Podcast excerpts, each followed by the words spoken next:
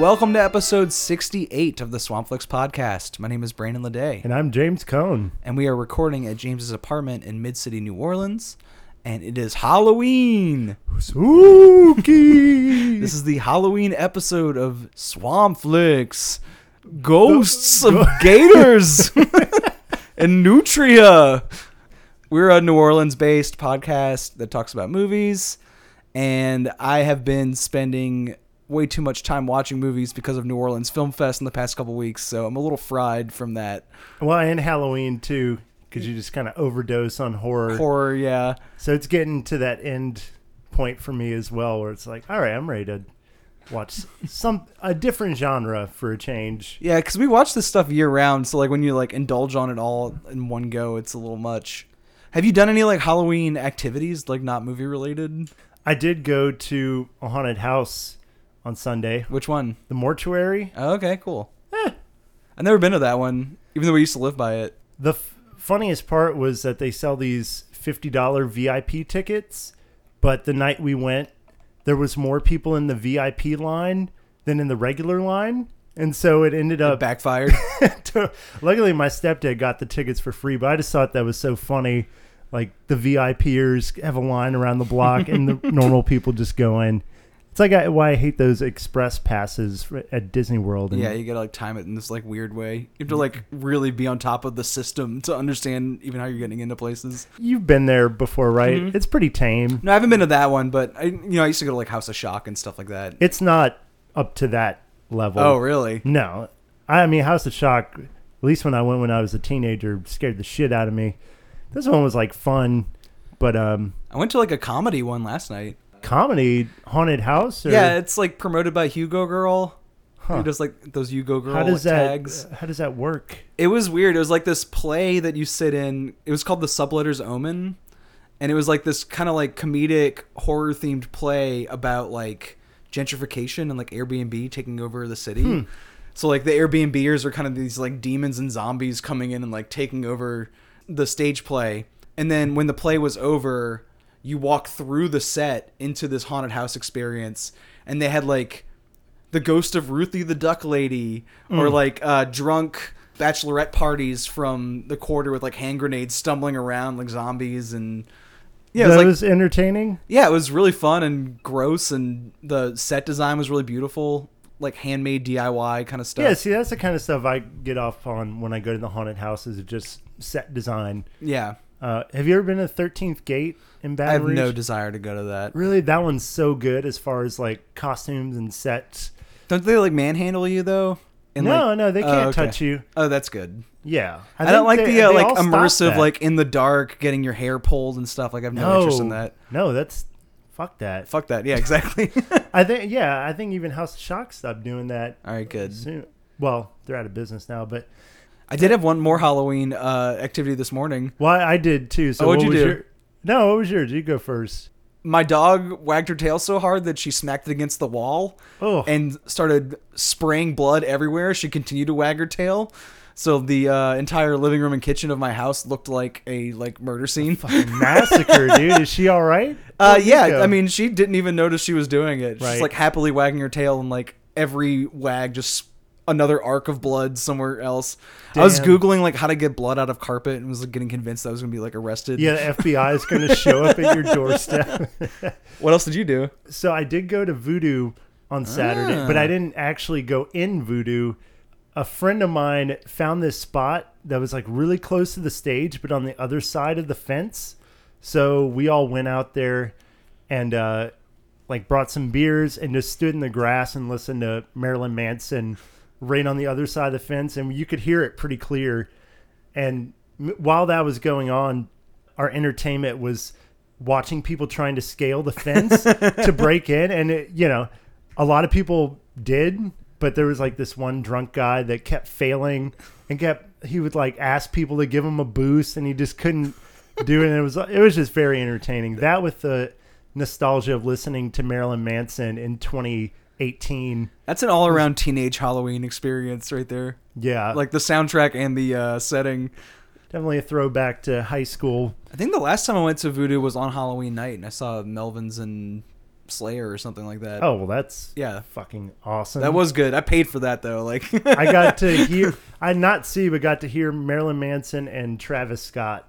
oh, that's not a bad combo, honestly. I Travis Scott sounded really good. I know some people I was with didn't care for, it, but I was like, man, this shit sounds dope, dude. It's, like, very sleepy trap music. yeah, and well, just the sound was like really clear and crisp. And um, anyway, so got a couple Halloween activities in there. Have you been watching horror movies?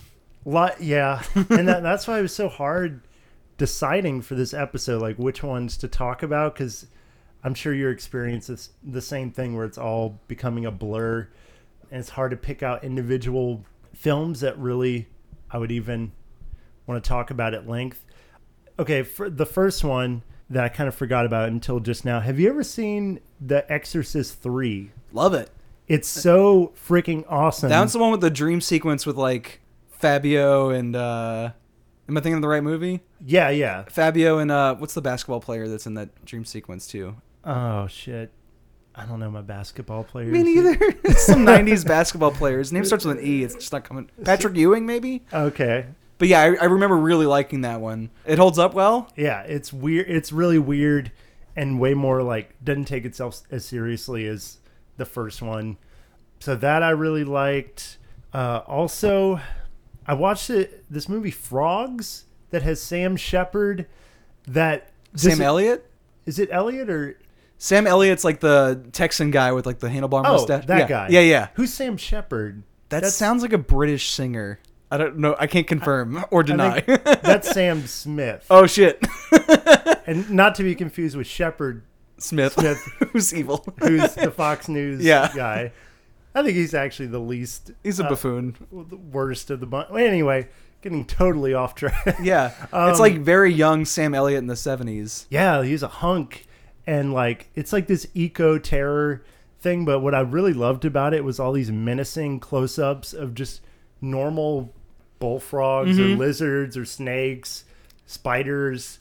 None of them are insanely large or grotesque. They're actually just like nature in its like real form has decided to attack these like rich southern fucks. But anyway, yeah, I just thought it was so funny that the movie's called Frogs and they really don't do anything. No. There's a lot of shots of them just kind of sitting there riveting, which is hilarious.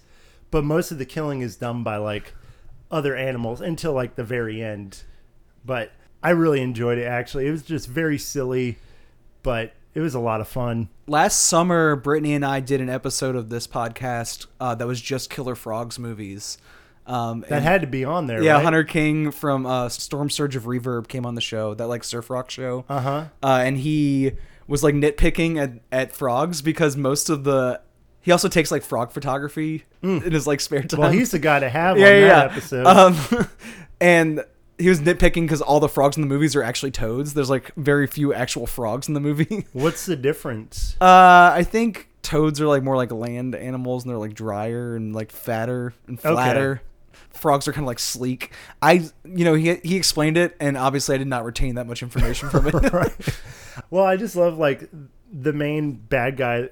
The way he dies at the end is he just falls out of his wheelchair, Mm-hmm. and then it looks like just the crew started throwing frogs on him, and he's just like screaming in terror. But it's like, dude, you wouldn't die from like twenty frogs being on you, but that's how the movie ends. I, I it's Yeah. just it's really funny. It's kind of like Night of the Lepus with the uh, the Yeah. rabbits. Yeah. that was a good one. I think- too, very similar. I think Hell Comes to Frogtown was our like clear favorite like frog movie, but Oh, I haven't seen that one. what with Rowdy Roddy Piper? No. Oh my god. what? A hundred percent required viewing for you. Dude, you got me on the frogs and wrestling, man. It's amazing. Okay, I'll check that out. It's like they live and Mad Max with like these humanoid frogs in it. Cool. You have to see that. Yeah, yeah, yeah, I, I will see that. Hell comes ASAP. to Frogtown. yeah, good recommendation. The only other two I wanted to mention briefly, and this movie isn't even that good. It's this German exploitation film, kind of like um, trying to think of an example, like the ultra gory, low budget, like shot on like cheap cameras. What was the one that had blood in the title? Um, German film? No, no. Well, the name of this film is The Burning Moon, but it reminded me of oh like Blood Feast, Oh, okay. Like like those kind of movies. Anyway, like grindhouse kind of gore fests. yeah, gore fest, like very tongue in cheek kind of humor. Anyway, this movie isn't really that good. I don't actually recommend it.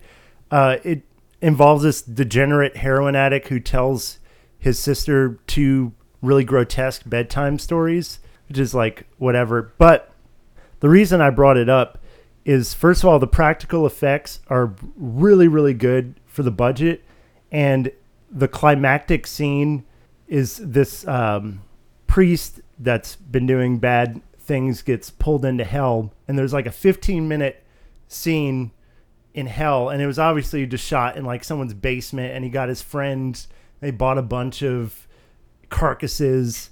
But it, I don't know, it's like so gross and nasty and vile that it's one of the most like disgusting scenes of that kind I've ever seen. Dude gets like straight up sawed and ripped in half, and people are walking over organs. And like, I had this frown grimace on my face the whole time. I was like, oh my God, this is like one of the grossest things I've ever seen. What's the title again? Uh, the Burning Moon. Okay.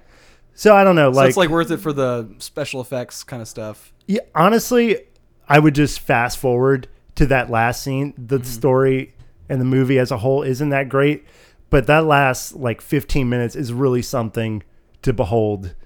So that one's kind of stuck with me. And the last one I wanted to talk about, and I know you've seen it. So I went back and I've been watching The Nightmare on Elm Street again because I, I think it actually is of the big like Halloween, Friday the Thirteenth, Chucky. I think it's my favorite um, franchise because I think it has the most room to talk about different parts of the psyche and That dream logic conceit really opens up the kills to like really weird. in, in a way too. that like Halloween can't really go there. Friday the Thirteenth can't. Yeah. And I had seen them all except for the second one, and I remember reading online about everyone saying this is like the gayest yeah horror movie ever, and I was like, oh, like I'm sure it's undertones, but dude, I watched it and I was like, wow, like they really. Apparently, the writers found out that the lead actor was gay and sort of closet, and then like tweaked the script to really amplify those things. But dude, it is like a hoot. Have you seen it, or you, Well, you know what I'm years talking ago about? when we were, I don't know if we were still living together, but we, you and I watched a lot of the Nightmare movies in a row, and I watched that one in that context. Like I kind of binged the whole series, and two didn't really stand out to me that much. And this is like a, a good while ago. Mm-hmm. I just didn't remember much of it being that memorable. Um, and then I've been reading a lot about like the gay subtext of it, and I've been really wanting to go back and rewatch it. dude you really should like i went into it knowing that Mm-hmm. and it's definitely not the best nightmare on elm street. It's not scary at all really. But i think it has the most interesting subject matter. And if freddy is like part of your psyche like a kid struggling with his sexuality and freddy is kind of the embodiment of his fear of coming out if you take it in that context it's kind of great Yeah, I, I just think I wasn't prepared for that. I want to say the actor has like a documentary he's working on about that experience. Uh, well, it was like a rumor for so long, which is insane. Like the director and writer were like, "Oh no, we didn't write it to be explicitly gay or anything like that."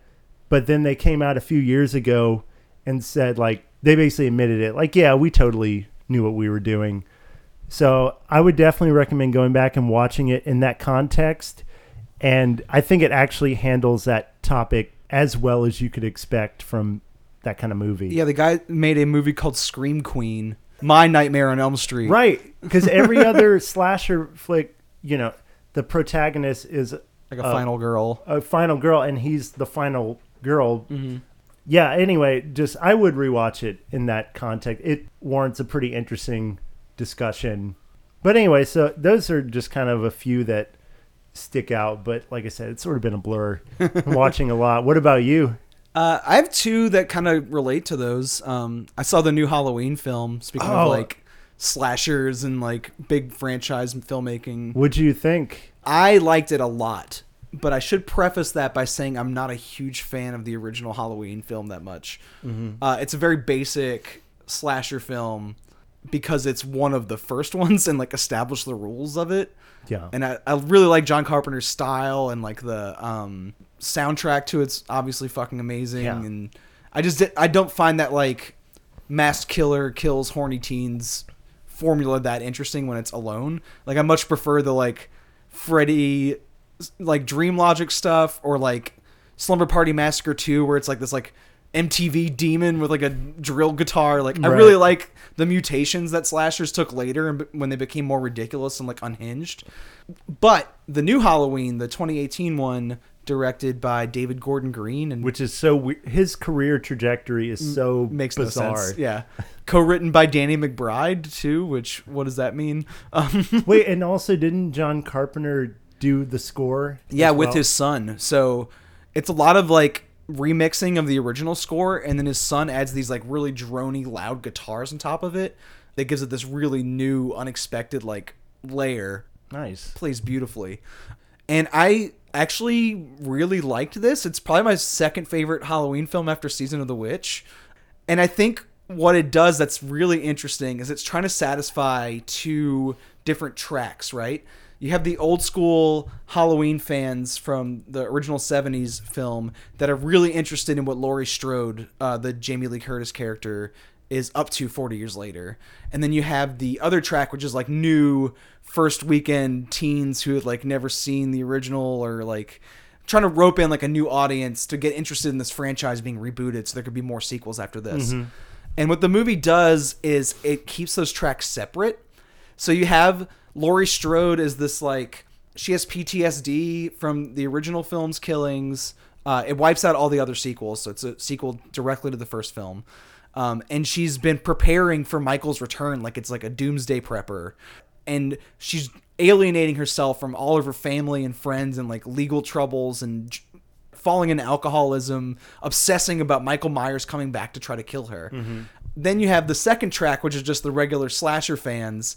Michael obviously escapes from, you know, the mental oh, hospital Oh, They because decide to move him on Halloween. yeah, of course, whatever. Like it has to happen for the movie to exist.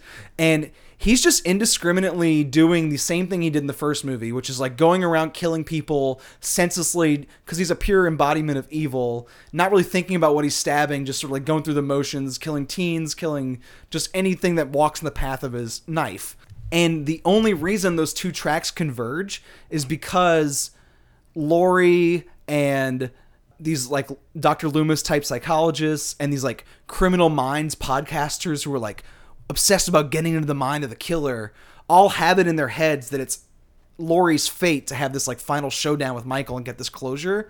And because they're dead set on that being fate, they make it happen. Hmm. Like they enact these like circumstances so that Michael and Laurie do clash and do have their final closure. But if she wasn't stuck in this trauma and reliving these things over and over again, she wouldn't be in danger. And she puts her whole family in danger because she's obsessed with it and can't move on. Uh, which I think is a really brilliant way to satisfy two different types of fans. And also, like, it's really substantial, like, commentary on Michael being this, like, pure form of evil. And everyone always wants to subscribe motives and, like, reasoning to his kills and it just doesn't exist. And anytime someone tries to put their mind in a killer and explain evil and try to rationalize why people do evil things, it just brings more harm instead of treating it like it is, uh, which I thought was incredibly smart. That is smart, and also like it kind of makes more sense that as opposed to in previous sequels where he gets out and he's intentionally going after someone, whether it's Jamie Lee Curtis or her daughter, whoever. It takes like a certain level of, uh, like thinking that I don't necessarily think he would possess. Yeah. Like he's just pure, like you said, killing everything that steps in his way. So it's kind of interesting that it would take people smarter than him to kind of force it to happen. Yeah, 'Cause like, it- if it didn't, it, he would just go along killing whoever got in his path. Yeah, like what's scary about the first film is he only comes after her because she and her friends happen to be at his childhood home, like delivering mail or something, while he's there and he sees her and he just like, oh, I gotta kill that.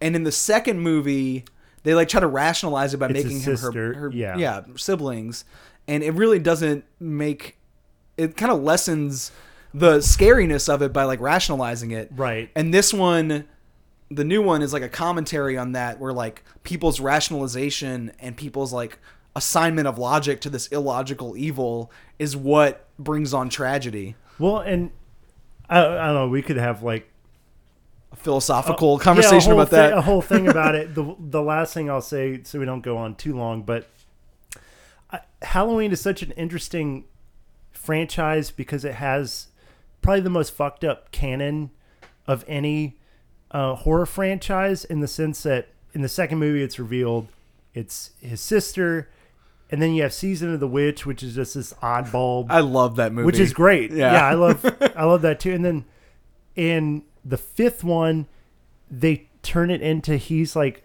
he makes a deal with the devil. Aren't there like druid cults? Yeah, and there's like a cult aspect, and it's like he's supernatural is where they take it. Yeah. And then he in like H two O, I think he gets his head chopped off. You're like, oh, okay, like It's over. end of that. But no, she chopped the wrong head.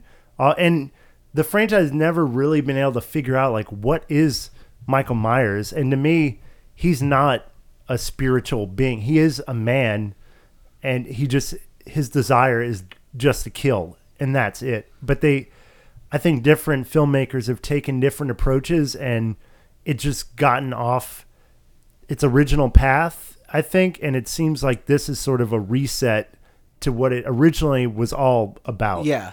And it's doing a lot. Like there's a lot of callbacks to every movie you just mentioned. Like it's it's packed with like references to like satisfy nostalgia. It's continuing this like final girl storyline past where it logically should have ended like a long time ago. And it's also just delivering that pure slasher goods, just like interesting kills and like horny teens getting their like mm-hmm. comeuppance for supposed transgressions.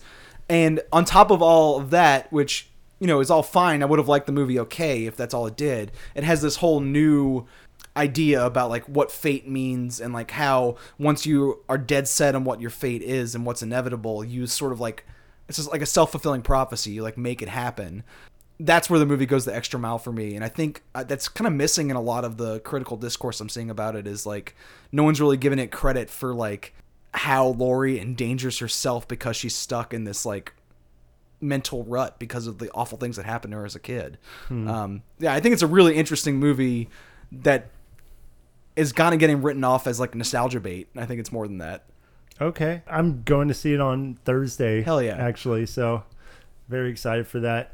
Um, and one more quick one I want to mention. I was thinking about it when you were talking about that German film. It's called Terrifier.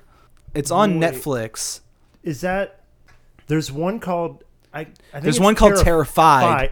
I saw that That's on, on S- Shudder. on Sunday Yeah. and it was not very good. Had some decent jump scares, but was not memorable. So you're talking about the one with the clown. yes, Terrifier Okay. is starring this sort of slasher demon character called Art the Clown. Hmm. I would recommend it as a movie I strongly disliked. Really? But I would recommend looking at it the same way that you were talking about that German film. Right. Uh, because the guy who made it is a special effects artist. Like he's a practical effects makeup gore nerd. Like he like loves that like handmade latex and blood and goo stuff. And what he does with that killer clown character and the various ways he chops bodies in half and like rips into people is a fucking phenomenal sight. Yeah, yeah. Like okay. really great gore. I do not like the movie at Right, all. right. so it- that's very similar to what I was saying about Yeah. Burning Moon. I, I don't even know if I I don't know if I'm telling you to watch it on silent or if I'm telling you to like Oh no, I I I keep seeing it pop up on Yeah. my recommend and the, just this terrifying clown, and I've been and I'll, I'll give a disclaimer for why I don't like it too is it's because it mocks and torments women in like this kind of torture porn 2000s vibe that I wish shit's- had died a long it's time ago. It's played out. Yeah, it really is. and it's kind of a shame that this beautifully designed hideous creature that they created for the movie art the clown who will stick in your so memory Is, it, is there any humor? Like I'm sort of thinking about Yeah, that it- movie Clown from a few years back. I loved Clown. Yeah. And I think Clown has a better sense of humor and has a better justification for why they chose a clown in the first place beyond like clowns are just creepy, so Right. let's do one. This one it's just like the whole concept is evil killer clown murders hot women for 90 minutes and it gets really old and really morally troubling because it goes beyond like typical Michael Myers just killing horny teens thing to basically just mocking women. Like it's mocking sexy costumes on Halloween. It's mocking uh, selfies.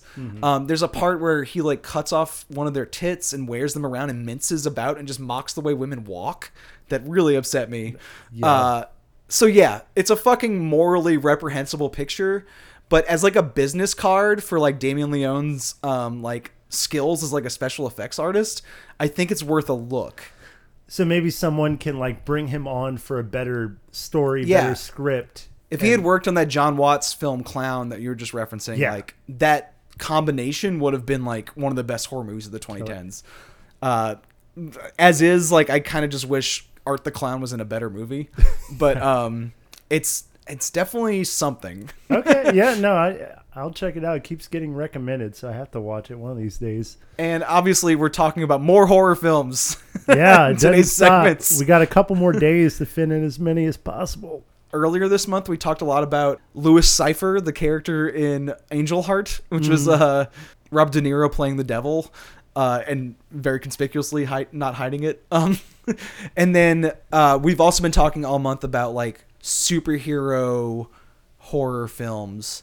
And I think today we found a way to satisfy both of those Mm-hmm. like threads that we already opened. So you'll be hearing a lot about the devil and a little bit about superheroes. and all that's coming up to you Right, now. What's the matter? You don't think God makes mistakes? Of course he does. We all make mistakes. of course, we make mistakes, they call it evil. When God makes mistakes, they call it nature. And now it's time for our regular movie of the minute segment. Um, this is where hosts of the show bounce back and forth recommending films to each other. And I'm very happy that I got to recommend this film today. Uh, it's one of my three favorite George Miller films with Pig in the City and Fury Road. I think this is like his best trilogy. Uh, we're talking about 1987's The Witches of Eastwick. It stars Cher, Susan Sarandon, and Michelle Pfeiffer. Wow. What a lineup! What a lineup. Yeah. they're this like oblivious coven of witches. Like they don't realize that they're a coven of witches until they start conjuring spells by mistake, just by all sharing the same thought.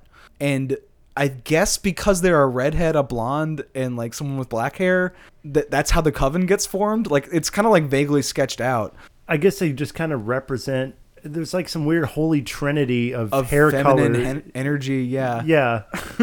Uh, also, they're all very horny um, because they live in this small town in Rhode Island, and it's this like insane fantasy universe where Cher, Susan Sarandon, and Michelle Pfeiffer cannot get laid, despite being like three of the most beautiful, like talented, enigmatic women. Well, at least in the beginning, you know, they kind of make Susan Sarandon look kind of meek, and Michelle Pfeiffer is like wearing jumpsuits a lot of time. Cher just looks beautiful. I guess her like hindrance is that she's like kind of tough and takes no shit. Right.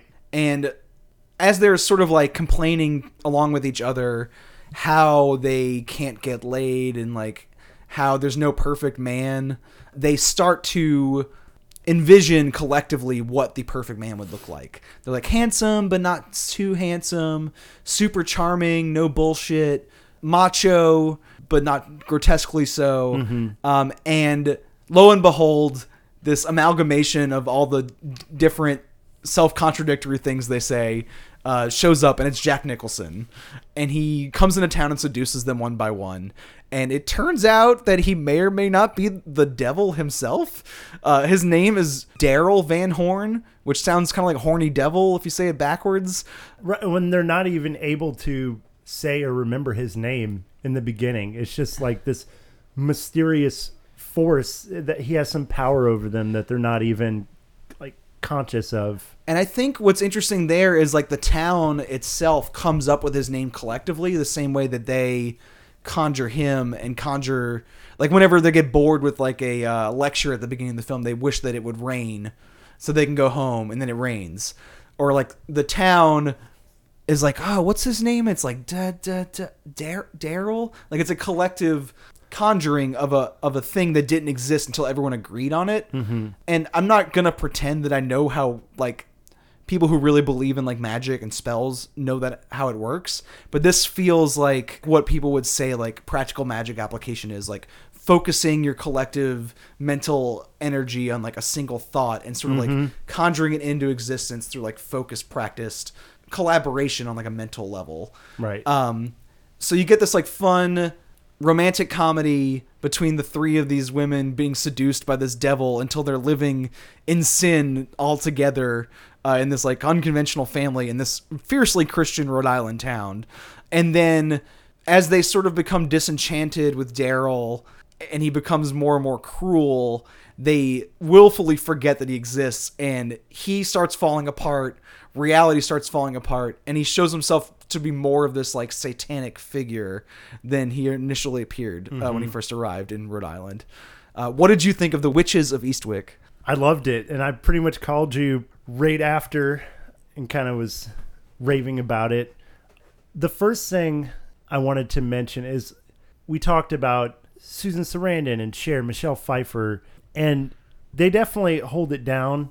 But we have to be honest. Jack Nicholson, for me, stole the show. I mean, because he's he dials it up to eleven, and his character is so interesting because you talk about how they all conjured him as being this perfect ideal man, but what he ends up actually being with these like he's wearing like satin robes, but this ugly ponytail. He's not really in shape.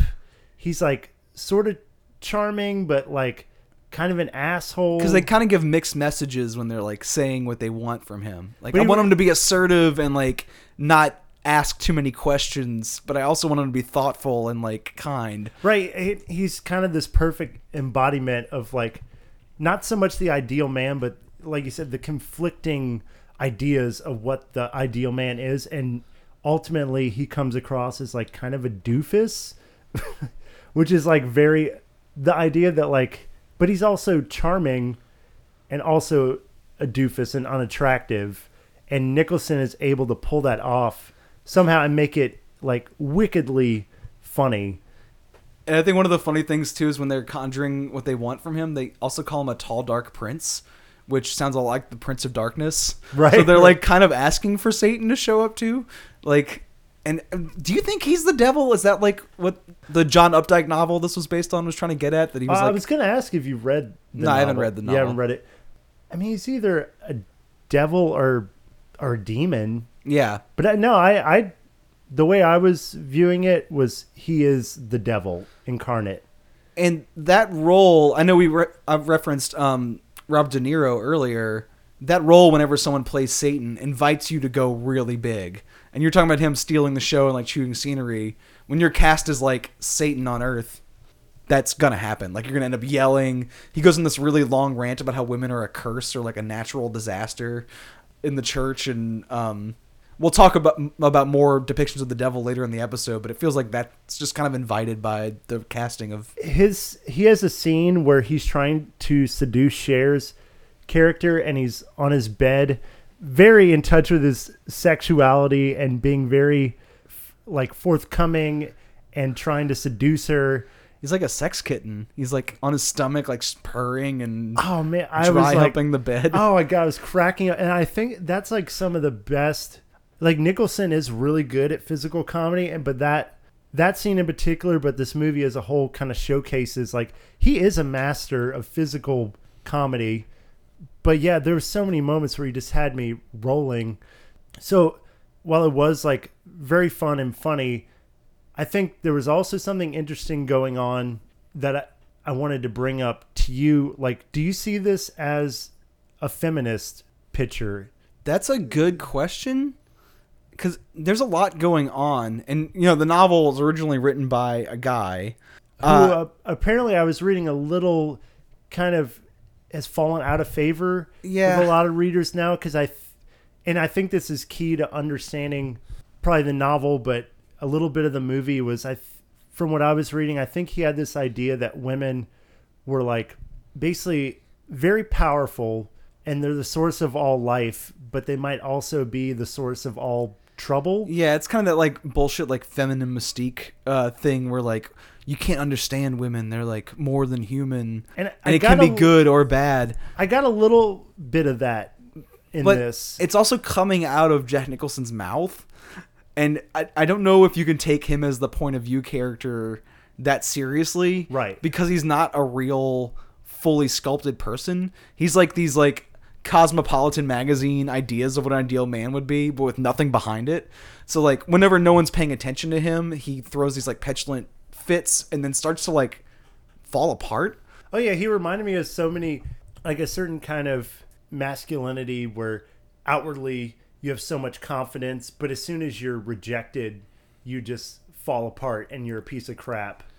Um, But th- there is a sec, like a sub thread of the movie that has nothing to do with him about these women banding together and sort of forming this like utopia where like what if we had everything we wanted we were just like living in this like giant house we could raise kids as a community and have this like sex toy jack nicholson on the on the side when we needed him uh, and it, there's this like beautiful idyllic stretch in there where like I think there's a scene where like their kids are playing with these like pink balloons and like opera's playing and they're just sort of oh, like and there's a great shot where the camera is just going into a sea of balloons, like going up the staircase. it's gorgeous. And if you compare that to when they turn on the local church woman who is trying to destroy that utopia, they turn on her and curse her so that she throws up cherry pits, Mm-hmm. uh, which is one of the most grotesque displays I've ever seen. I in a was movie. surprised at how gross. There's a lot of vomiting in this. Just I did not see that coming. rivers of mucus and cherry pits coming out of a human being's mouth. And it's not fun. Like it's not like, oh, this woman wronged us, let's get back at her. It's like they go too far in getting back at this like Christian woman for going after them. And I think the movie celebrates the sort of like female utopian community they establish and sort of like makes it look gross when they lash out at other women. Other women, yeah. so maybe there's some sort of feminist dichotomy in those two things where like, you know, community is praised and like lashing out against your like sisters is is damned. yeah. Um, and I think a lot of the grosser, like misogynist stuff that might be John Updike's voice is coming out of Jack Nicholson's mouth, so it's like hard to take it that seriously. two points one kind of for that and one that i think kind of brings that down a peg is that i think ultimately what the movie was saying to me is like kind of like the women don't know their own power the main characters have these crazy powers to like change nature and do anything they want at a whim and it takes them a while to discover their own sexuality their own skills to like bring that about. So there, there's this idea that like women can do anything if they just like believe in themselves and their powers. But then there's also like that doesn't come about until after the devil or Jack Nicholson's character has sort of brought it out of them. Like if you think of the Susan Sarandon character who's all meek and not a good as good of a musician as she wants to be, she immediately is lusting after Jack Nicholson and then he shows her how to play what is it? Uh, Passionately or yeah, passionately, and then she lets her hair down, and now she's discovered who she is. So I also picked up in this little thread. It's like you still need a man to kind of push you in that direction. I thought that was like a little icky, but it. I don't know. Like I don't come down on it one way or the other. I just thought it was interesting. There's a lot of layers to it, and I th- think it actually is like very interesting to view it in that that lens. I'll say that what I think is interesting about what you're describing is that they communally conjure him and they communally banish him whenever he gets too big for his britches and like thinks that he has too much So power they're the ones kind of using. They Yeah. use him to kind of bring out stuff in themselves that they knew was already there. and when they're done with him they get rid of him but i think the most important part of that is that individually they have their like weaknesses, but when they band together and form this like They can do community, they can do amazing thing. anything. Yeah. and I think that might be where the feminist energy of the movie is coming from, is like this collaboration and this like sisterhood between them, even though they're not like technically Right. related. I just wanted to bring that up because, like, you know, like I said, I, I do think Nicholson steals the show in some ways, but I don't want to make it all about him and his performance. I think the three women in the movie like do a lot to carry more. I think with the actual message and the heart of the film is, and then they kind of let Jack just be Jack and get all the laughs. But I think the heart of the movie is really with you know Susan Sarandon and Cher and Michelle Pfeiffer and their characters. Yeah, and I, it's probably worth saying too that like two guys with a movie podcast are probably not going to be the definitive voice on whether or not any text is feminist. Um, Right. But yeah, this one does have like an interesting like back and forth like self contradiction in that exact like political context.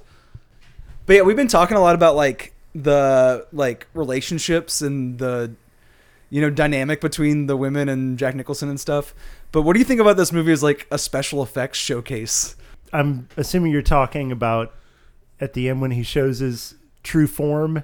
that is definitely one of the bigger pieces and then there's like a lot of like wind blowing and puke uh like we discussed earlier but yeah the final like demonic form of jack nicholson in the film is spectacular in its own way Yeah, I thought the la- the last like 15 minutes of this movie was such a hoot and like I thought the special effects were really well done. Like it looked cheesy, but I liked how cheesy it looked, especially when he turned into this huge monster and they they throw his um like voodoo doll thing he starts melting and then he turns into like a little newt. you see like a little newt with like a Jack Nicholson face and then he just pops into thin air like it's obviously like a little cheesy and dated but I thought it was really endearing. and upsetting too though right like it's not it's not pleasant to look at like it's, No, yeah. no, no, not at all. No, it, it was definitely, uh, definitely well done. I yeah thought. And that's kind of like george miller's overall thing is like you know the practical effects in fury road were a big deal like just staging that over the top thing in the desert um, and he had a producer credit on the first babe as well and like the sort of mechanical puppets in that film were like a really big deal as far as like special effects wizardry go it was up there with like jurassic park almost like on like the animatronic puppetry kind of The only stuff technology. that I thought looked really bad was like the tennis scene. oh yeah Where the ball is just like it's so obviously a CGI before CGI had really gotten better at looking realistic.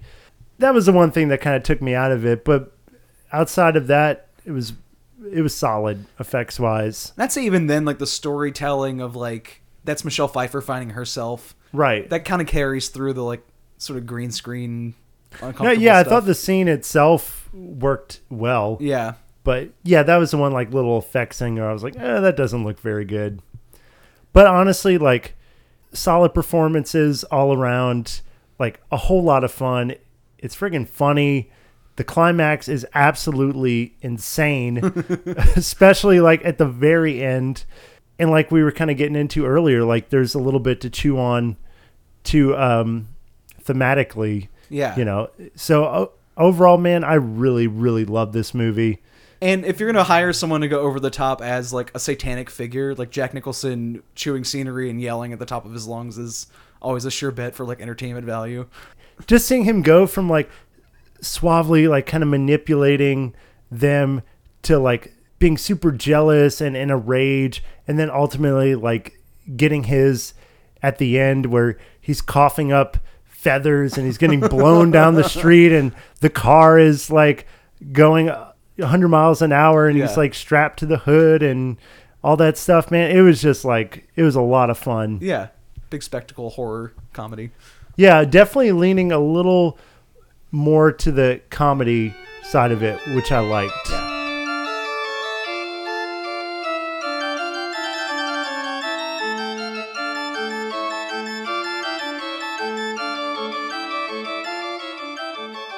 Let me give you a little inside information about God. God likes to watch. He's a prankster. Think about it. He gives man instincts. He gives you this extraordinary gift, and then what does he do? I swear, for his own amusement, his own private cosmic gag reel. He sets the rules in opposition. It's the goof of all time. Look, but don't touch. Touch, but don't taste. Taste, don't swallow.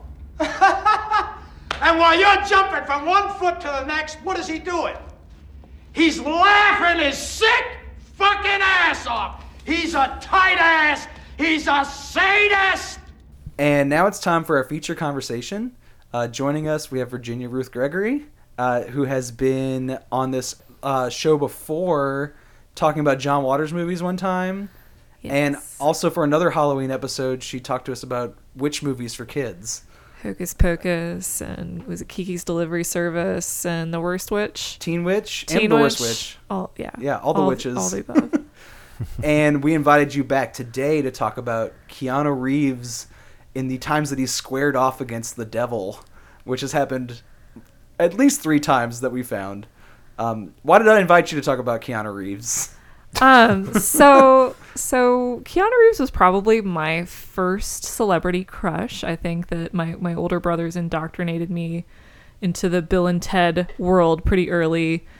And then the Matrix happened, and so he's just always been like this very like futuristic, hot, mellow kind of hero. He does do a lot of like futuristic sci-fi stuff. Yeah. I think one of the first R-rated films I ever saw in the theater was Johnny Mnemonic. That's a great one. That is hmm. a fantastic. Yeah, he really gets to showcase his, you know, like What is hacker it? skills. Is it like his aloofness? Is that where the attractiveness comes from? Because he's he also also has this like messianic thing going on where he's just kind of above it all. Yes, he's also pla- he's also played messiahs. Yeah, I was I was thinking about that when we were watching these, uh, you know, Satan movies, and he's like been Buddha, you know, and that kind Mm-hmm. of thing. He's got this like California like he's incredibly handsome, but in this like racially ambiguous way. Oh yeah, where he's just like he seems undefinable in a way that he is i guess relatable to like a lo- w- Yeah. large swath of people but at the same time can play sort of an outsider. And he's got kind of this like california stoner uh, attitude in his voice Absolutely. yeah I mean, I was a little girl and I didn't even know like what a stoner dude was, but I was like, oh, that that's hot. Like he's he's so you know like just kind of thoughtless half the time, but also really sweet. Like there's not a lot going on, but he's he's coming from a good place. i think that's a good place to start with the first movie too we're gonna be talking about bill and ted's bogus journey from 1991 uh, obviously a sequel to bill and ted's excellent adventure because it both has keanu reeves playing this sort of like religious figure for this future cult um, and also playing this like california stoner who's completely clueless at the same time and definitely of the two main characters bill and ted he plays ted right i get them swapped. Ted yeah Theodore Logan. he is definitely the hunkier of the two because the guy who plays Bill S. Preston Esquire is kind of a booger. Yeah. uh, I grew up believing Bill and Ted's Bogus Journey to be the superior of the films um, because it's like a little wackier and more ambitious. Uh, the first movie has them traveling through time to collect all these historical figures to ace their history exam. Uh, this one has ghosts and aliens and killer robots and fate, and they square off against death and travel dimensions. Um, and I was just always more enamored with this one as a child. Uh, what, what's y'all's relationship with Bill and Ted's Bogus Journey? I mean, I didn't watch it until like two days ago. It's your first experience. First, first time seeing it. Yeah, yeah, I really liked it. and I think I did like it more than the first one. Origi- like apparently, it was supposed to originally be titled "Bill and Ted Go to Goes to Hell." Yeah. which I think is a great title, but they couldn't. Yeah, but they couldn't like advertise it until after nine o'clock, so they changed it. But yeah, I love the stuff with like the play on Ingmar Bergman's Seventh Seal, and it did feel more ambitious than the first one. we should definitely elaborate on that too because like the sort of like hook of the movie is that they die because they're killed by robot evil, Evil versions robot of themselves version- yeah. yeah.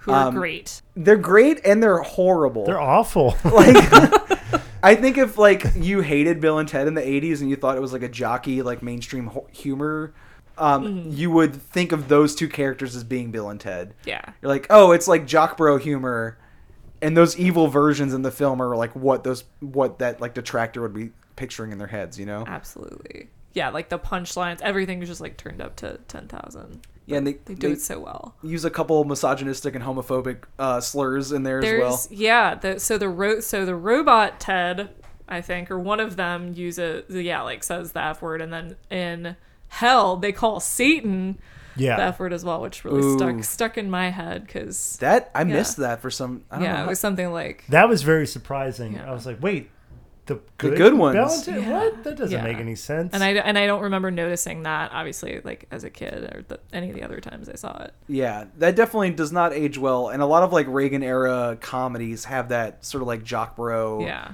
uh, humor, sort of like ruining the vibe. The Hughes, yeah, movies Yeah, have that. definitely. Um, but this one, like you said, has Ingmar Bergman's like vision of death from the Seventh Seal. Uh, it's the exact character, except now he's this wacky guy who they can give wedgies to and outsmart in games of like Twister and Battleship. yeah, he was by far my favorite like Awesome. side character. He's so awesome. And also rewatching it now, I think what stands out to me is how much this reminds me of The Good Place. Uh, yes. Yeah. but they're both Jason Mendoza. Like they're both like these like idiots who don't really deserve the bad things that happen to them. They're just kind of dirtbags because they're like California like Absolutely. Yeah, they were like privileged, but now they, you know, kind of have to like face the music and they don't want to do that and like sort of the base of both of those movies is them sort of like resisting resisting adulthood in a way. I think the uh, sequel that's proposed for this film is called Bill and Ted Face the Music too. So that was a good um Oh. airdrop in there. I didn't know that. Uh, but yeah, they like meet with God and they go to the good place and they like they just sort of like bumble their way into like solving all the world's ills in this like sort of self-fulfilling prophecy where the fate of the universe is decided at this battle of the bands that they solve through time travel. Um, really ambitious for like a stoner comedy from the 80s. And I think that's one of the reasons the title goes Bill and Ted Goes to Hell was probably not a great idea, even though it's a great title. It's because they spend a lot of time in heaven, hanging out with space aliens, preparing for this like battle of the bands. But the sequence in hell is maybe like five or ten minutes. But uh, see, I love that version of hell where it's like your grandmother trying to Yeah. give you a kiss, There's yeah, personal or hell someone and forcing you hell. into the military. Yeah, I like the the hell stuff. Yeah, basically Satan puts them in these like tunnel of rooms where they have to choose their eternity. Like which personal hell would you like to relive over and over and over again? And their reaction is uh dude, hell sucks. Definitely. like they don't have much of like a, a intellectual response to it. They're just sort of like Jason Mendozing their way through the movie. Get me out.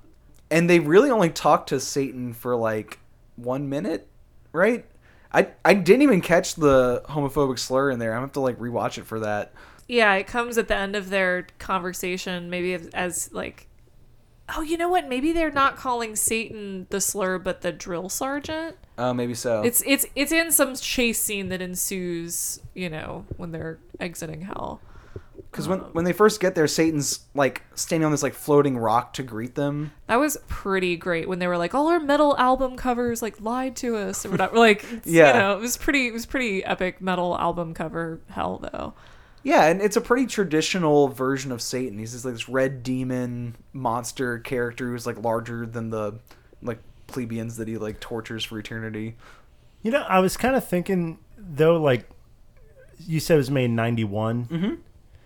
So I guess I was still when like rock and grunge was like the hip, cool music. But that seems so dated in kind of in 2018, where like rock is the least cool genre. Like I'm imagining some version of Bill and Ted where it's like EDM or like hip hop or something. And that was so interesting watching it as like a fan of rock and heavy music.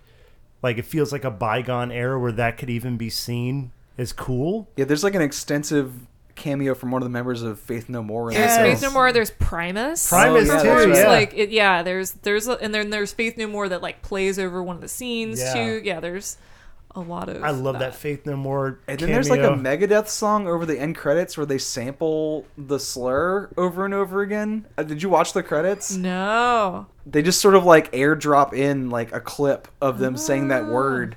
Uh, it was really bizarre. But it was uh, who's the guy from Metallica that kicked out and did Megadeth? Um, Dave Mustaine. yeah, I think it was like his solo work used to promote the movie or something. Wow.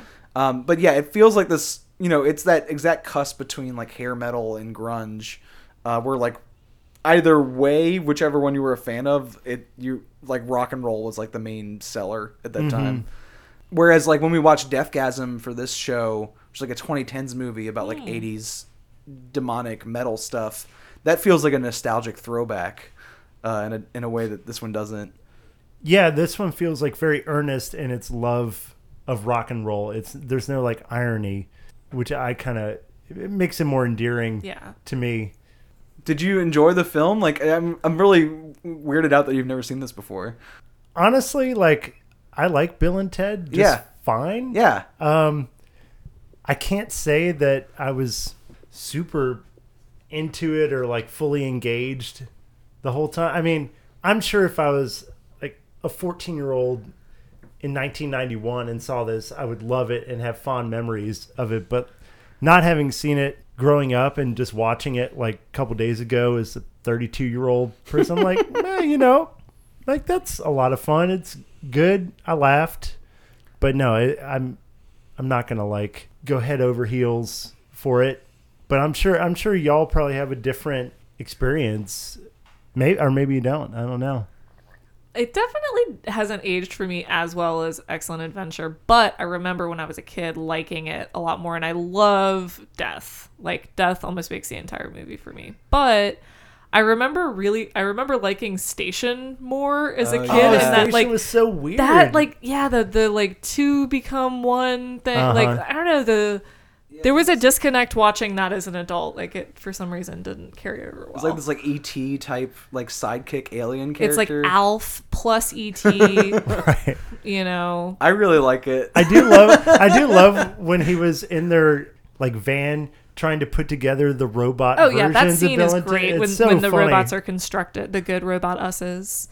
I think uh, I think I respect the like messy ambition of it. Mm-hmm. Um, I would say that probably Excellent Adventure is better made as far as like a tightly written script. Even in that one though, there's like one character that I would like latch onto the same way that we latch on to death in this film. Mm-hmm. Yeah. Uh, the the lady from the Go Go's who plays uh, Joan of Arc, Yes. like steals that movie for me. She's me. great. Oh, she is fantastic. So they always have like one like supernatural anchor. yeah, they do. And I, I thought that there was more Rufus in Bogus Journey too. And Mm-hmm. I realized like he's only in it for a little bit of the movie. Yeah, George Carlin collected a paycheck for like two days' yeah, work. he just stepped in and He out. literally just comes in the very beginning and then very end, and that's it. and that's kind of how Satan feels as well. Like Satan has like a cameo in this movie, whereas the other two films we picked where Keanu Reeves faces off against the devil, it's like a feature length back and yeah. forth. yeah, The struggle is like the center of it. Um, and most notably so in the next movie we watched, The Devil's Advocate from 1997. Yes. Uh, this is Keanu Reeves as this like hotshot lawyer from Florida going to this big law firm in New York where he's being recruited by Satan himself, played by Al Pacino. Uh, you get it, the devil's advocate. yeah, like pretty literally. clever. You literally. uh, and much like Louis Cyphre in Angel Uh-huh. Heart, uh, his name is John Milton uh, in reference to Paradise Lost. Yeah. Uh, this is another movie I saw in like high school that I really like had great respect for, and I think held up pretty well. Absolutely. Yeah. Uh, what was was what was watching Devil's Advocate for this conversation like for you? I so I had not watched it in a few years and to be honest probably hadn't watched the whole thing. I remember the climax very well, the scene in the like penthouse. I remember that mm-hmm. scene like frame by frame, but I don't think I watched the beginning of it as a kid because I did not remember how much of a jerk Keanu was. How fucked up that first scene is. where- Yeah, exactly. Well, and, and it's so time. Yeah, it's so timely to have watched that now Oh, yeah. and to see how like yeah manipulative the devil is, but also like how predatory he is, and you know how Yeah, his soul is already damned in like the first scene. He's he's defending a Yeah. child molester on the stand that he knows to be guilty. yeah He's literally like touching himself and rubbing the table. Listening to testimony of Yeah. the girl that he raped. It's That's- really hard to watch. I know, but that's the scene. Like when I first started and that scene came on, I was like, "Holy shit! All right, this is gonna be a pretty over the top yeah thing." Of this, like a your movie that very goes first, there. Yeah, all right. It's Had gonna- you seen any films from this conversation before today? No. That's amazing. I hadn't seen a single one. Yeah, That's amazing. Well, there's a lot going on in this one. You I have lo- like I love this one. I just have to say, like, I'm head over heels for this movie, and I loved it way more than any other one. In at least in this group of yeah, three. I agree. This is my favorite of the Keanu Reeves versus the Devil Yeah. trilogy that we carved out here. But there's a lot going on in it. You have like Craig T. Nelson is this like O.J. Simpson type who like murdered his wife or his housekeeper. His maid and his wife and I think his daughter. yeah his his daughter as He's well. obviously guilty, and Keanu Reeves is hired to get him off. But he's also playing this like Donald Trump type character. Uh, and some of the scenes in his apartment are actually shot in Donald Trump's apartment. Really? Uh, so all the that. like gaudy gold plated sets you see in the movie are actually like Donald Trump's like apartment. That's incredible. 1997. Yeah. So yeah, it's a good time to film something in Donald Trump's apartment. And usually, whenever Donald Trump would license out his properties, he would require that he would be in the film. Uh, but instead, they, I guess maybe from scheduling conflicts, they had Craig T. Nelson as like the stand-in for him and O.J. Simpson, which is like '90s like violence, like embodied in one person. That's incredible. so you have that. Uh, you also have, you know, Keanu Reeves is this hotshot lawyer with this like southern like foghorn leghorn type uh, style of like sweaty lawyering, uh, and he brings his young wife up with him to New York, and she goes through this like Rosemary's Baby type narrative, Absolutely. uh, where she's tempted with this apartment. Um, there's a little bit of the yellow wallpaper thrown in there Yeah. too, where like the walls and the decoration are driving her nuts. yeah, the, and the color. There's a lot of like color in this movie that's really like, powerful. The change from like yellow to green to I forget what kind of off color she settles on. It's some like sickly yellow. Uh, and she is much like Rosemary's Baby, like raped and impregnated by the devil.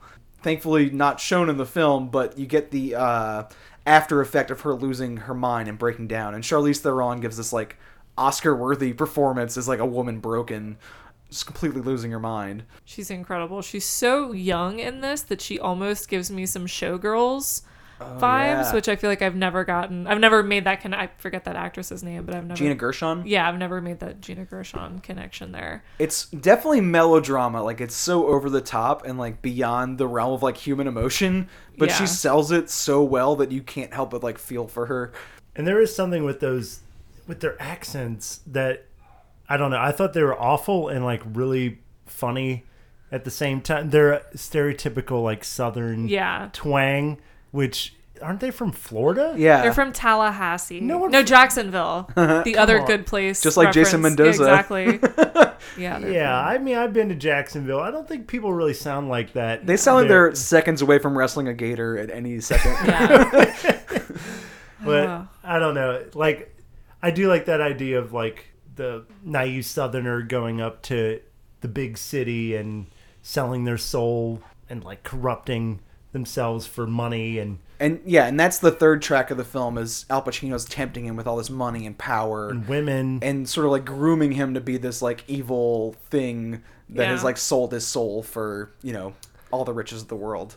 yeah, the, the movie is just delicious. What do you love about it? It's delicious, dude. Everything like In the- like the Black Phillip, like would you like to live deliciously kind of way? well, yeah, it's just like Absolutely. No, yeah. Al Pacino's living deliciously for sure. yeah, and He doesn't like, even have a bed. He just like doesn't sleep. He fucks wherever he wants. Like, yeah. fucks and works and Yeah. makes money and I don't, it just takes everything and it doesn't like have any nuance just dials it all up to 11 the script is like outrageous and it's just like when i first started i was like oh my god this movie's two hours and 40 minutes long like what how the hell am i gonna get through Fuck, this Yeah, that's a lot. but then like halfway through i was so engaged I was like, man, I could watch this for like three and a half hours. Like, this is great, Yeah. dude. I don't know. It just like the level of camp and kind of over the top aspects of it. That that's what I want in like an Al Pacino as the devil movie. And he does get his very long, over the top rant about God and the state of the universe. The same way Jack Yeah. Nicholson, as the devil in the last movie we talked about, gets the like rant. This in the fuck church. God's ex planet. Like that Yeah. that the phrasing in that rant is priceless. He's laughing at you. It's his sick fucking joke. Yeah. Yeah, really fun to watch him chew scenery. And I think both Al Pacino and Keanu Reeves have this sort of like Nick Cagean Oh, uh, yes. level of like overacting where it's like delicious, to borrow a phrase, to Hmm. watch them like go over the top and really chew the scenery. Like it's just a pleasure to watch them overact. Uh, so to see them doing it against each other in the same film is is really great. I think they play off of each other well too. When Keanu and Al Pacino are in the same scene, like he's kind of playing the straight man, as you could play a straight man in that kind of movie, but just kind of gives Al Pacino the leeway to act completely uh, over the top. I love it. How does this work as like a Keanu Reeves showcase? I'm disappointed that I feel like he doesn't keep up his accent through the entire movie. but but that in itself is a Keanu Reeves sort of hallmark to me when he has to be like sometimes he slips out of persona in these in these roles that he, you know, gets a lot of critical acclaim for. Like he's still sort of is a little lazy in his He always- performance Yeah. sometimes. He always defaults back to just Yeah, himself. so it was fascinating to see sort of like the hick Florida lawyer slip slip back into the California Yeah. because it, it worked it worked because both of those can be absolutely callous and careless and you know material obsessed or whatever like it was that's not what i expected rewatching it was seeing those like different layers and then the the the interrogation at the end you know you get you get the like belligerent keanu and then self-sacrificing keanu I feel like he has this thing that's really hard to describe, and this is what I love about Keanu Reeves. Is he has this muted way of overacting Mm-hmm. where he's not yelling at the top of his lungs the way Al Pacino is. Yeah. But like it's an intense version of quiet acting. yeah Um, you ever see Knock Knock from a few years ago? This like really nasty Eli Roth home invasion film. no It's some of my favorite Keanu Reeves overacting. Ooh. It's the only Eli Roth movie I've ever watched. yeah it's home really- invasion stuff is yeah Not my thing at all. it's really good though. It's really Oh, funny. awesome. Because he does this thing where he's like, his kids ask him what he wants for breakfast, and they get him like donuts, and he's like, chocolate with sprinkles. My favorite. so he's not like Nick Cage, like screaming, yeah. but he's still overacting in this like Yeah. really controlled kind of way. oh my gosh And I think out of the three movies we saw, you know, Bill and Ted has him being like very cartoonish. Yeah. And I think he's very muted in the third movie we're going to Mm. talk about. But I think in Devil's Advocate, he's doing the muted overacting together. And it's like perfect Keanu Yeah, Reeves. absolutely and you get to yeah you get to also i don't know i just as a as a person that's super attracted to this guy you get to see him like bite a woman's butt like suck a toe you really get to see him do some funny physical acting in this like it's a really serious movie but it's also like it's got some wacky moments And we've also talked about some like questionable CGI in this episode already. Oh the little face morphs Yeah, There's a lot of like sort of not quite there yet 90s CGI in the film, but I think it's kind of effective. And it's like this hedonism where the devil's touching you, but all you see is like a hand kind of moving under the skin. Mm-hmm. And it doesn't look great, but I think the effect works fine. yeah Where like the idea of like this like hand that's like inside of your body, like between your meat and your flesh, is like really unnerving. yeah Even if it doesn't look fantastic. Well, I also thought when the women change faces to like show their demonic side, like kind of the same thing. Like it's not great CGI, but it it works, and it actually did kind of freak me out oh yeah a little bit. Did y'all look up the production history of this very much at all? So this movie was in like production limbo for a while. And I think I was kind of getting at this when I was describing all the different tracks and James talking about how fucking long it is. Um, oh yeah it went through several different drafts and in every instance they were coming up Al Pacino trying to get him to play this character, and he was just not interested. And basically, he wasn't interested because it was supposed to be the CGI effects showcase. Um, it was supposed to be originally directed by Joel Schumacher, who did Oh like, God, those awful like just like every bad Number twenty three. Yeah. Well, I, like, know you like Batman. I and like his gay Batman and Robin I movie, know. but that's the only like one I really stand for. everything Number else he's done is rough. awful. I really like Lost Boys a little bit too because it's also pretty gay. Ooh, yeah. Oh, Uh, did he do Lost? Okay, I'll give him a pass on that. yeah, but no, everything else that's a I've seen great from that guy is awful. But he wanted to do this like CGI showcase where it's like this like special effects showdown, and Al Pacino kind of took over as the the auteur of the film. Um, if you look up the director's other credits, they're complete bland like room temperature like oatmeal mush. An officer and a gentleman. Yeah, Yeah. That's the that's the standout. Yeah. Is the officer and a gentleman. Whereas Al Pacino like recrafted this film through negotiations to make it this like drama between him and Keanu Reeves instead of this like CGI fest. And I, I really respect him for like sticking to his guns and making this weird ass like supernatural horror drama out of it. Well, and that I mean, I think that's kind of a good segue to the third film. Yeah. Constantine from 2005, uh, directed by Francis Lawrence, uh, who also directed The Hunger Games. This was another movie with a trouble production. Through one instance, it was supposed to be Tarsem, who did The Fall, and Nicolas Cage uh, in the Keanu Reeves role, which would have been really interesting, I think. Mm-hmm. Wow. But what we get instead is we get this sort of like CGI superhero action pick. And this ties into what we've been talking about all month with we did the Darkman series and then Brittany and I talked about Blade. So you have this like sort of action horror superhero subset of films. And Constantine is very much that. It's it's Keanu Reeves is this exorcist who is trying to negotiate his way into heaven by banishing demons back to hell. Uh, he's damned because he killed himself, I Yeah. believe, and he ended up back alive. And there's this sick bet between God and the devil where they are, are arguing about whether or not man is worth saving.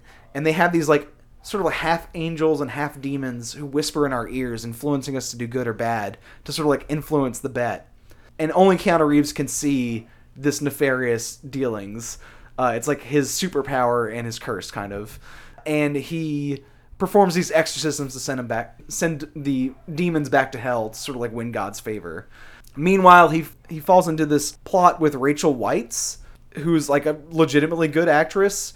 The plot between them is that her twin sister is being influenced by the devil to bring no by the devil's son Yeah. to bring like hell on earth and bring in the devil's son reign and like kick Satan to the side. Yes. The mythology of this movie is way more complicated than what I even described just now, and that was very You did a pretty good job. Yeah. I, I was actually Yeah. in amazement of how well you summed up. yes. Wow. I think that mythology is probably my favorite part of the movie. It's just like the world they sketched out here and like his different weaponry that he uses to banish the demons and like his Yeah. methods of communicating with hell. Yeah. There's an extensive sequence where he puts one foot in water and one on the ground and looks into a cat's eyes, and that's how he mentally transports himself to hell to like retrieve hell's version of the Bible.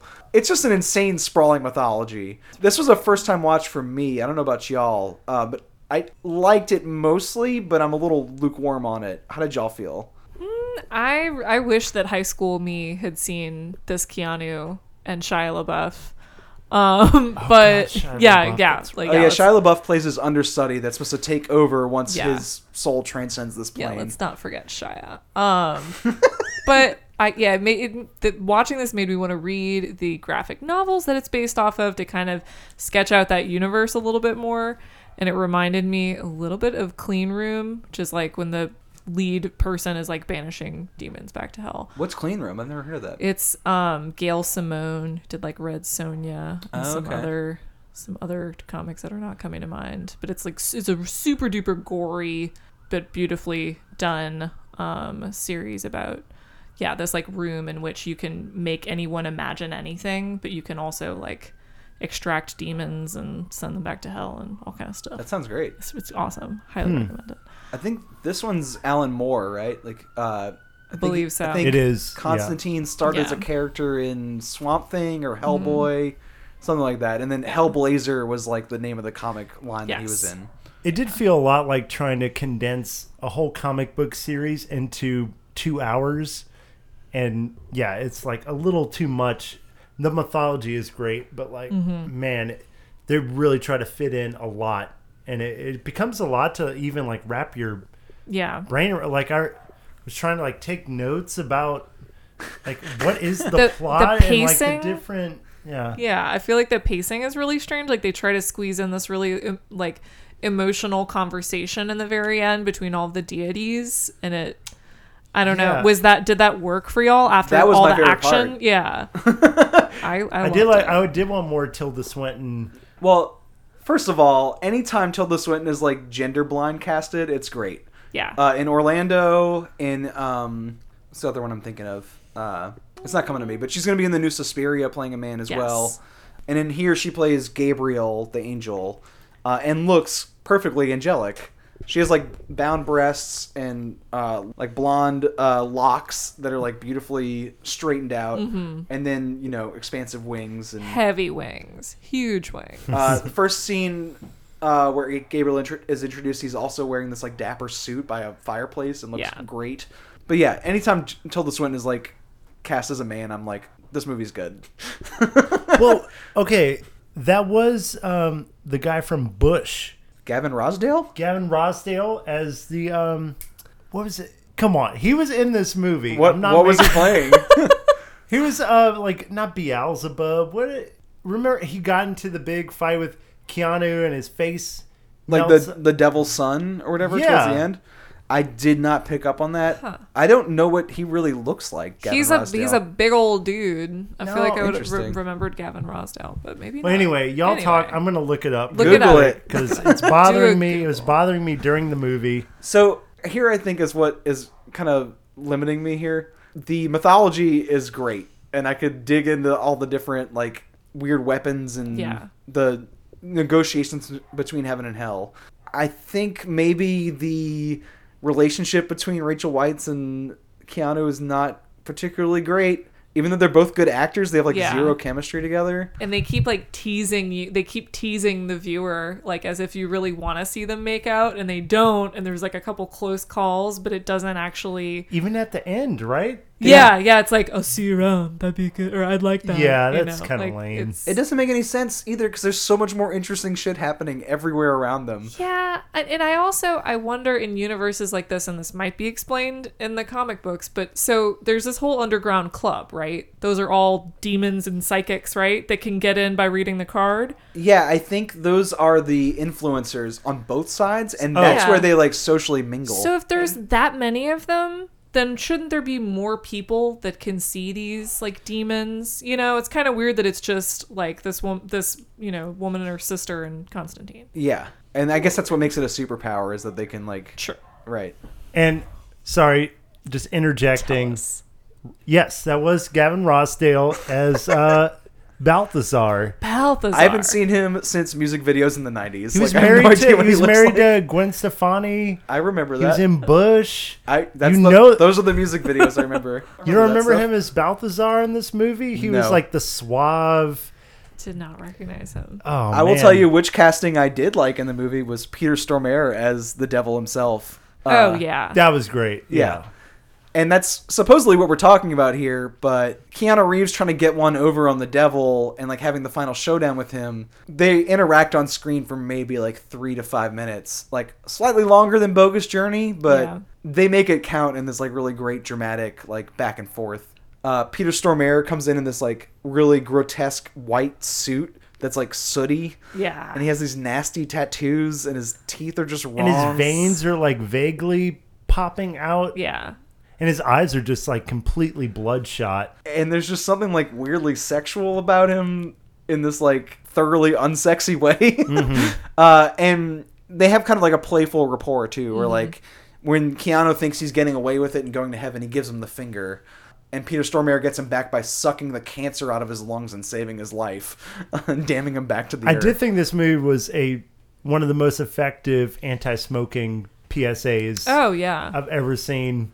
Like I, I don't want to ever touch a cigarette after seeing John Constantine. Yeah. He's like smoking like 90% of the movie. He is. Well, that's like the noir detective angle of this, right? Like he's in the city of angels, and he's like a hard-boiled, like supernatural detective, and he he drinks even though he's dying, and he smokes even though he has cancer. That does go back to one of my favorite jokes from Bogus Journey, where Death is passing the guy smoking. He's like, "I'll see, you soon." I kind of yeah. I was thinking about that a, a lot during Constantine, but anyway, Here's my second quarrel after the uh, lack of chemistry between the romantic leads. I think Francis Lawrence fucking ruins this movie. Uh, the director, like you don't like all the Oh, I like hate it. weird angles and Last episode, you and I talked about Sam Raimi and Jaume Collet-Serra Mm-hmm. doing that same like swoopy CGI camera, like moving Right. it around and tilting the frame and stuff. I think it works exceptionally well in those examples, but something about it in this movie I just found really distracting. It was just like calm the fuck down and shoot the scene. Like everything is moving and tilting and like it looks like a nu metal music video. Well, I was gonna say like maybe it's a combination of actual nu metal with that and the kind of cheap looking CGI, all those different layers. I get that.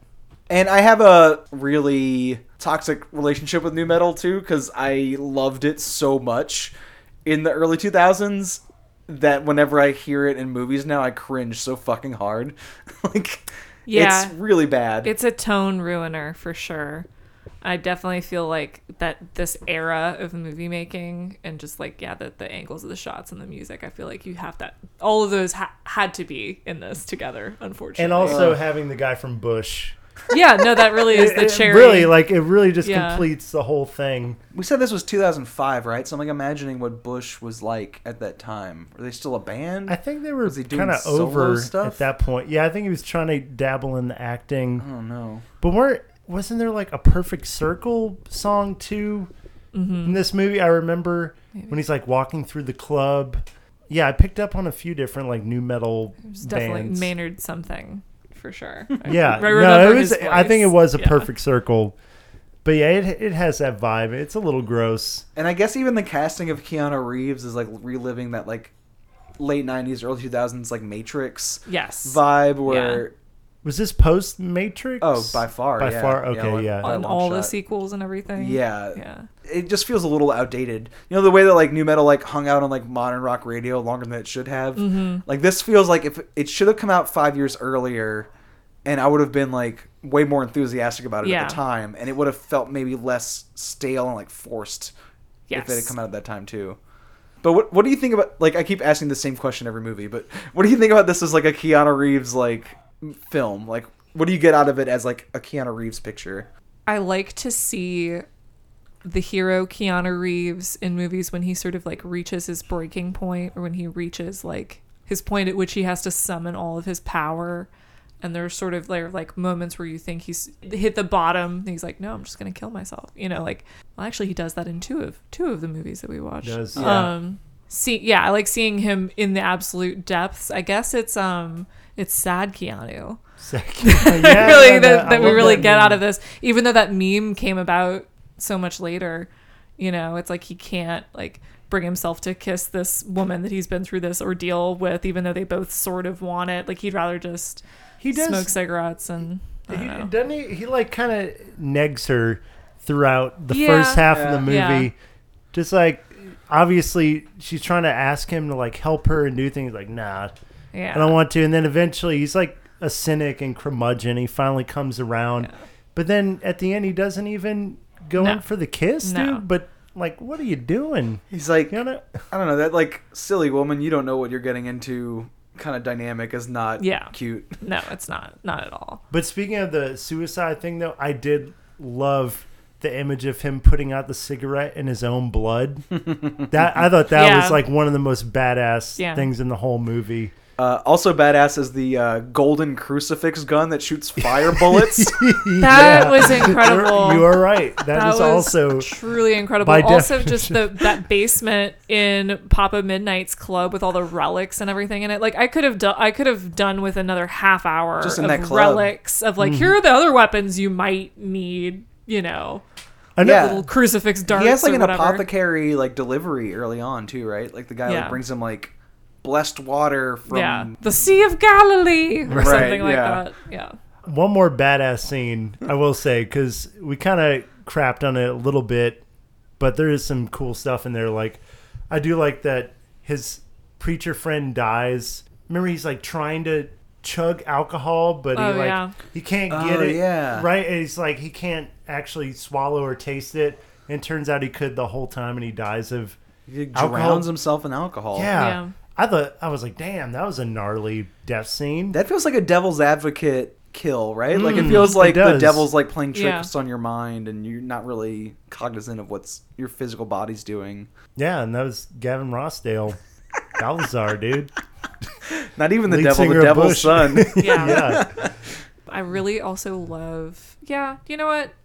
I, I'm glad that we're talking about the things that we that we like in this movie because it didn't it didn't work as a whole, but there were little there were individual places that I really loved. The the guy who's the collector, who yeah, like in the apothecary with all the bottles suspended in Oh, the ceiling above him. It's pretty incredible. His name's cool. Bee Man. Be, yeah, like B Man. Uh, and Yeah. when he dies, he's like swarmed by bees. Yeah, Yeah. that was, that was too on the nose. No, I don't kind of like was that about. comic book obviousness of it, though. Yeah. Yeah. and he lives in this like behind the pins at the bowling Yeah. alley. Yeah, that set design is really beautiful. It's awesome. I think that is like the blessing and the curse of this kind of movie that has such a large mythology is it has to be episodic. And so some of the episodes mm-hmm. work, but as a whole like it's not a cohesive thing. But you can always pinpoint in these kind of movies like, "Oh, I loved that part or that scene."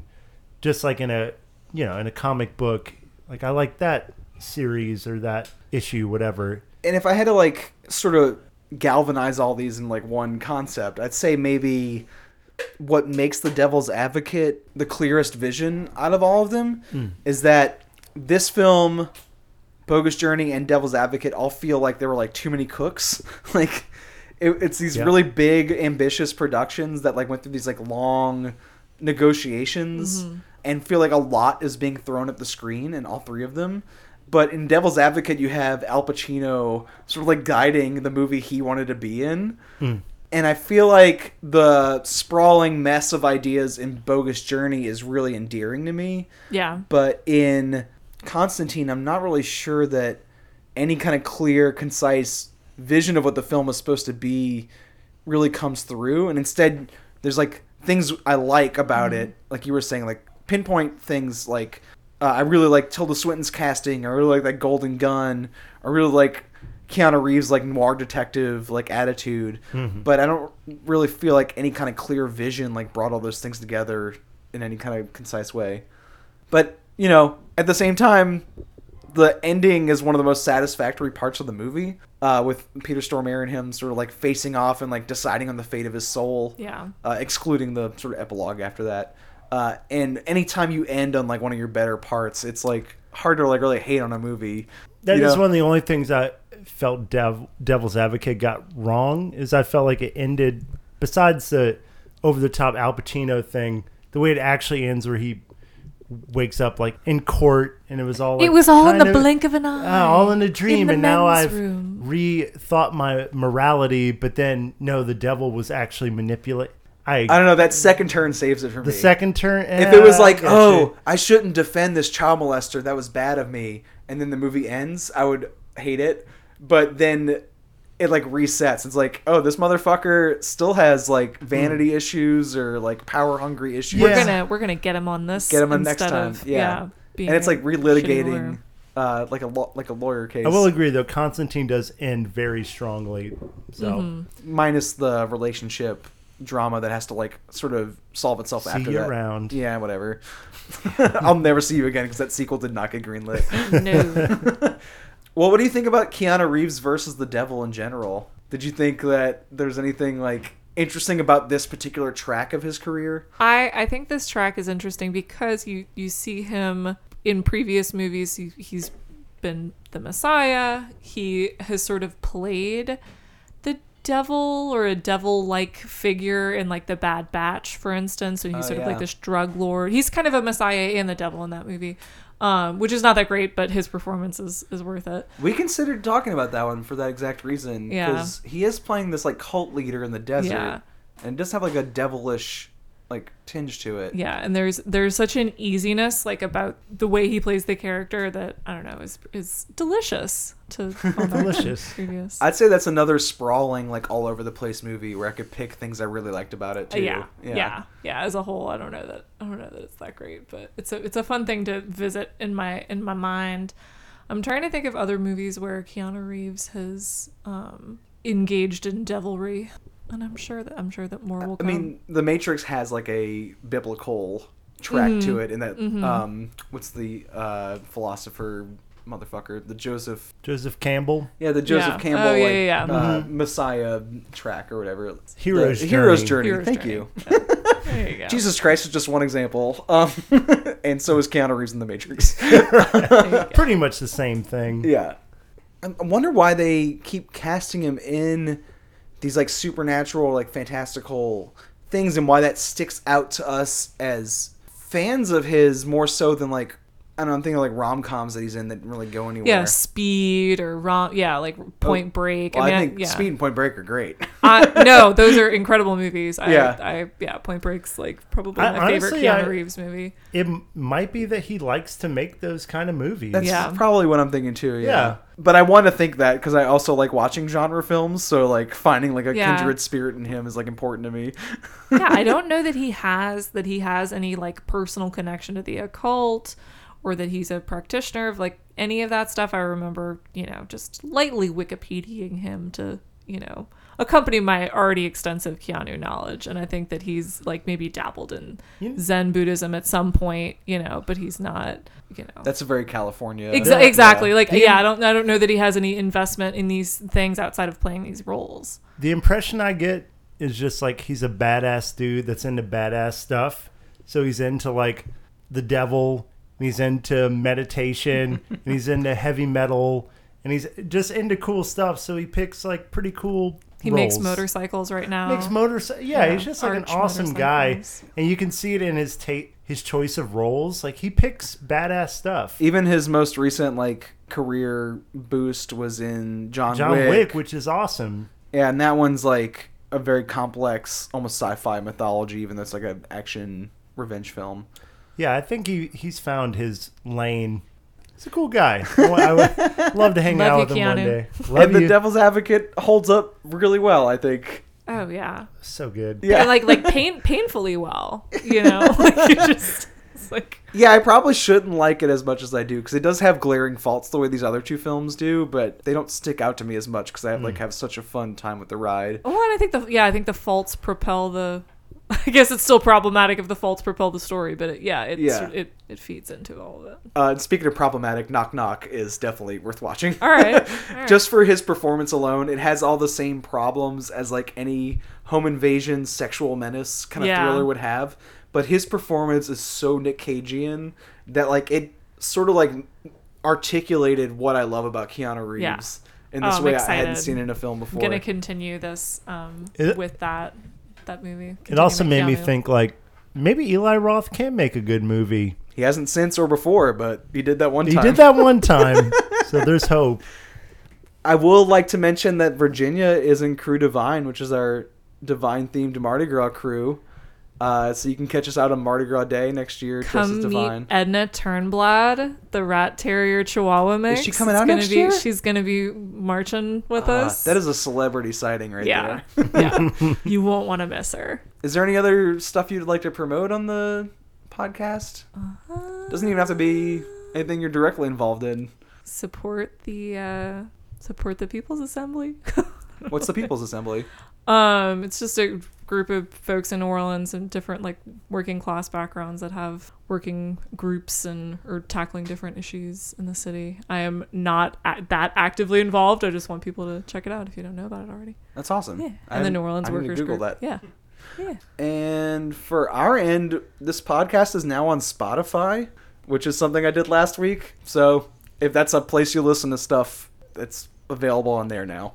Uh, and I hope everyone has a good Halloween. Happy Halloween. Happy Halloween. Eat some candy Yeah. and get spooked. Bye. Bye, everybody.